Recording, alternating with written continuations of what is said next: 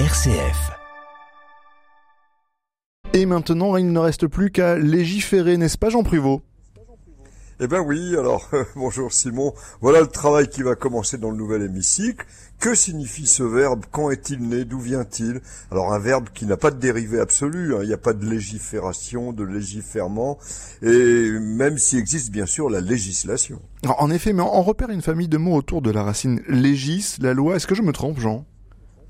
En rien, Simon, c'est bien en effet sur cette racine, euh, lex legis, loi en latin, qu'a été créée cette famille forte avec législation, légale, légiférer. En fait, la racine a donné en premier le latin legislatio, qui en 1361 est devenu en français législation, et cela à l'initiative d'Orem, érudit euh, conseiller de Charles V, qui souhaitait disposer de mots français pour la politique. Alors le mot législation a d'abord signifié au tout départ le fait de créer des lois, puis dès 1700 le pouvoir de faire des lois. En fait, il va falloir attendre 1796 pour que soit créé le verbe légiférer, néologisme dû à la Révolution, mais il faut cependant rappeler qu'en latin chrétien existait légifère, le législateur, et qu'avait existé dans ce sillage le verbe législater, remplacé donc par légiférer, qui prendra la forme moderne en 1840, légiférer.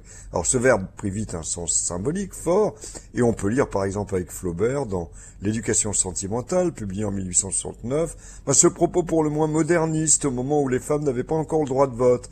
D'après mademoiselle Vatnaz, la femme devait avoir sa place dans l'État. Autrefois les Gauloises légiféraient, les Anglo-Saxonnes aussi, les épouses des Hurons faisaient partie du Conseil, l'œuvre civilisatrice était commune. Bah, très bien, il faudra attendre 1944 pour que les femmes aient le droit de vote. Si le verbe légiférer va donc devenir essentiel en termes politiques, il a pris aussi un sens figuré, souvent rencontré dans ma spécialité. Dans la langue française, j'imagine, Jean.